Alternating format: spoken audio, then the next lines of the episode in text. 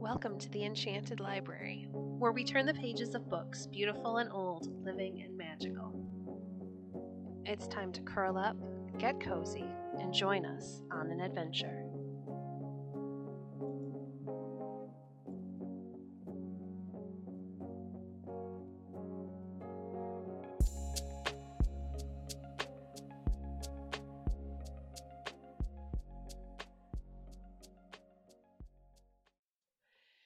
Today we'll be reading three stories.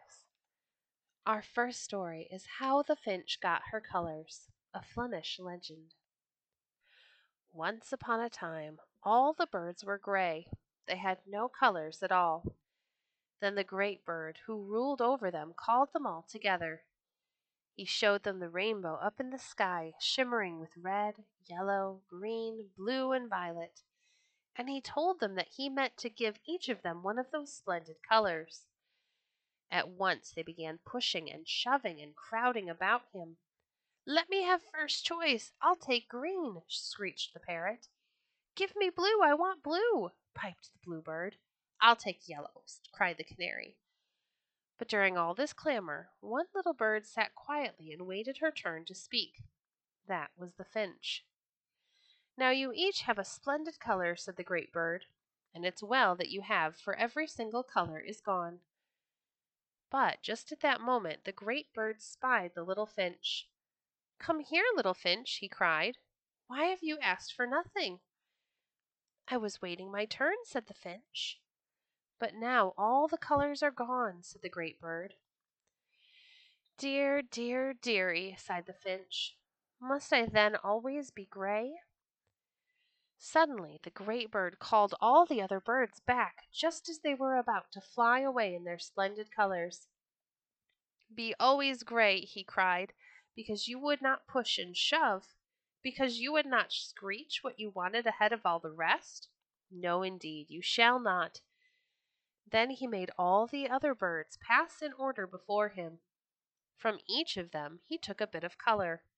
From the cardinal a bit of red, from the bluebird a bit of blue, from the parrot a bit of green, from the canary a bit of yellow, from the grackle a bit of purple, and he gave all these bits of color to the little finch. Then, lo and behold, the little finch shone with all the tints of the rainbow. Not one color alone was hers, but all melting beautifully into each other. Thus it came about that the prettiest bird of the air was the little wee finch who waited her turn. Our next story is called The Sheep and the Pig That Made a Home, a Norse folk tale. Once upon a time there was a sheep, and he started out into the world to build himself a home. First he went to the pig and he said, "There is nothing like having a home of your own. If you are of my way of thinking, we will go into the woods and build a house and live by ourselves." Yes, the pig was quite willing. "It's nice to be in good company," said he, and off they started. When they had got a bit on the way, they met a goose. "Good day, my good people. Where are you off to?" said the goose. "Good day," answered the sheep. "We're off to the woods to build a house and live by ourselves." "Why shouldn't I join you?" said the goose. "No house can be built by gobbling and quacking," said the pig. "What can you do to help build?" "I can pluck moss and stuff it into the holes between the logs, so the house will be warm and cozy," said the goose. "Very well, you may come along then," said the sheep and the pig. When they had gone a bit farther, they met a hare. "Good day, my good people," said the hare. "Where are you going today?" "Good day," answered the sheep. "We're off to the woods to build a house and live by ourselves." "I've a good mind to go with you," said the hare. "But what can you do to help us build?" asked the pig. "Nothing at all, I should say." "There's always something for willing hands to do in this world," said the hare. "I have sharp teeth to gnaw pegs with, and I have paws to knock them into the walls, so I'll do very well for a carpenter." "Well, you may come along with us then," said the sheep, the pig, and the goose. When they had gone a bit farther, they met a cock. "Good day, my good people," said the cock. "Where are you all going today?" "Good day," said the sheep. "We're off to the woods to build a house and live by ourselves." Well, it's better to have your own roost than to sit on a neighbor's roost and crow, said the cock. I should like to go to the woods and build a house with you. Flapping and crowing is fine for noise, but it won't build a house, said the pig. How can you help us build? It is not well to live in a house where there is neither a dog nor a cock to awaken you in the morning, said the cock. I rise very early and can awaken you all with my crowing. Early to rise makes one happy, wealthy, and wise, said the pig, who found it very hard to wake up in the morning. Let the cock come along, then. So they all set off to the woods and built the house. The pig cut down the trees, and the sheep dragged them home. The hare was the carpenter and gnawed the pegs and hammered them into walls and roof.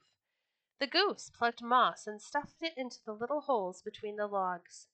The cock crew and took care that they did not oversleep themselves in the mornings. And when the house was finished, they all lived happily together.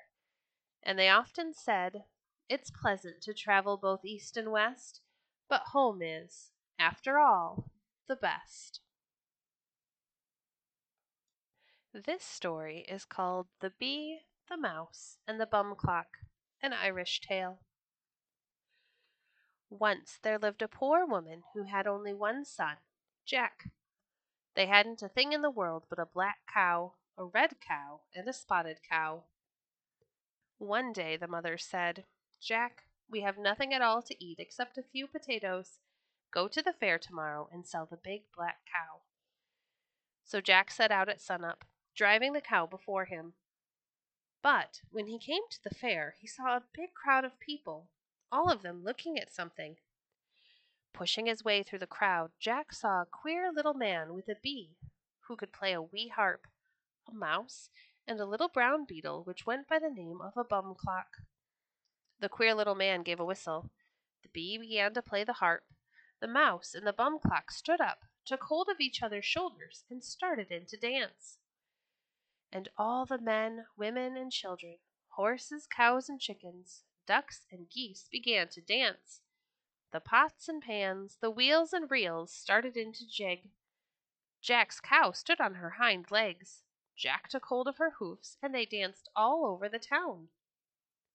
But when the man picked up the creatures and put them in his pocket, the people, the beasts, the pots, the pans, the wheels, and the reels all stopped dancing at once.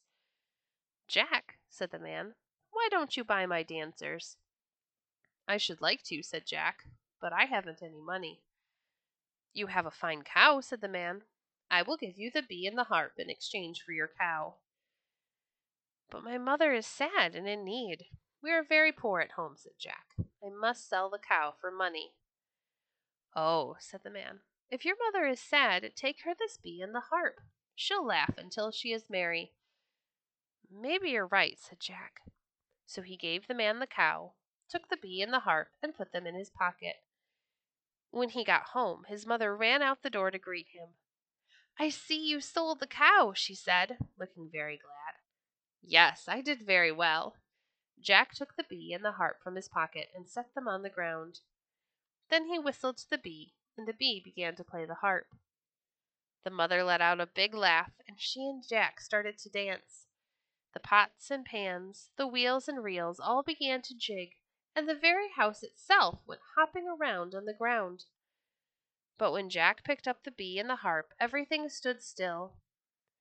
The mother laughed a while longer, but when she stopped, she cried angrily, "Silly boy, to bring home no money for the cow! Our potatoes are nearly gone, and we shall have nothing to eat. Go tomorrow to the fair again and sell the big red cow." So Jack was off with sunup, driving the big red cow. But when he got to the fair, there was the crowd of people, and there was the queer little man with the mouse and the bum-clock. The man gave a whistle as before, and the mouse and the bum-clock danced. And all the people and animals, the pots and pans, the wheels and reels started in to jig. The very houses danced and hopped around on the ground. But when the man picked up the creatures, everything stopped dancing. "Jack," said the man, "I'll trade my mouse for your cow." "My mother is still sad. I must sell my cow," said Jack. "But," said the man, "if your mother is sad, this mouse is what she needs. When she sees it dance while the bee plays the harp, she'll laugh fit to split her sides.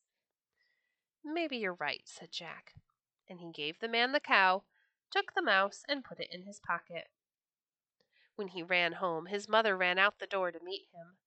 "Surely this time, Jack, you have brought home money," she said. "No," said Jack, "I've no money, but see what I got for the cow."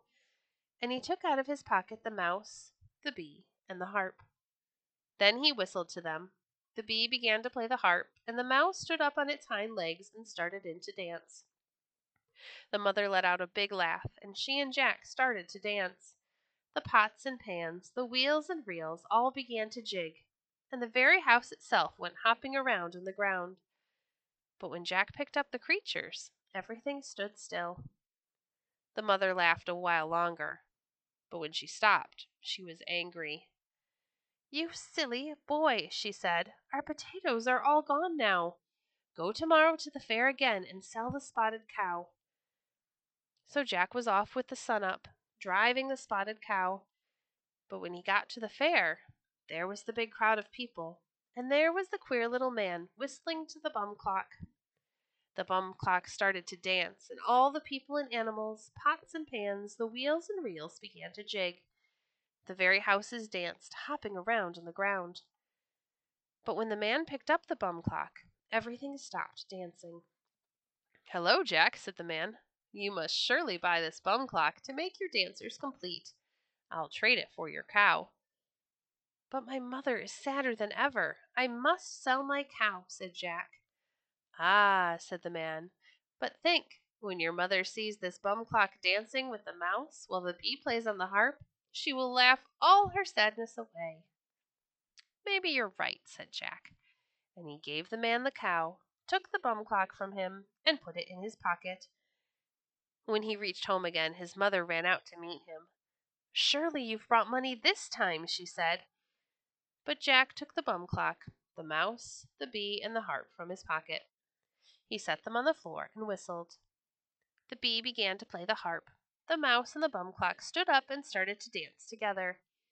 Jack's mother laughed a big laugh, and she and Jack started to dance. The pots and pans, the wheels and reels all began to jig, and the very house itself went hopping around on the ground. But when Jack picked up the creatures, everything stood still. The mother laughed a while longer, but when she stopped laughing, she cried as if her heart would break. "You silly boy," she said, "we haven't a thing to eat now, and all our cows are gone. There's nothing left to sell." Well, now Jack did feel foolish. Yes, he had been a simpleton. All the cows gone and no money. He went out to take a walk and scold himself on the way, but suddenly on the road he met a little old woman. "Jack," said the little old woman, "why don't you go to the castle of the King of Ireland? He has a beautiful daughter who has not laughed in 7 years. Hark now, he has promised to give both the girl and his kingdom to any man who will make the sad little princess laugh 3 times. "I'm off this moment," said Jack, and he ran back to his mother, kissed her merrily, and started off for the castle. Now the king and his sad little daughter were sitting with all the court people on gold and silver chairs out in front of the castle. All at once there came Jack, with the little bee and his harp, the little mouse and the bum-clock, all tied together by a string, hopping and skipping behind him. And when the king and his people saw the sight, they started in to laugh. The princess opened her mouth and laughed fit to split her sides. "Ah, my lady," said Jack, "that's once I've made you laugh." Then Jack drew the creatures up in a little circle and whistled. The bee began to play the harp, the mouse and the bum-clock stood up and started in to dance. And the king and all his people, the pots and pans, the wheels and reels, the very castle itself all hopped and jigged and jumped. The princess opened her mouth and laughed fit to split her sides. "Ah, my lady," said Jack, "that's twice I've made you laugh."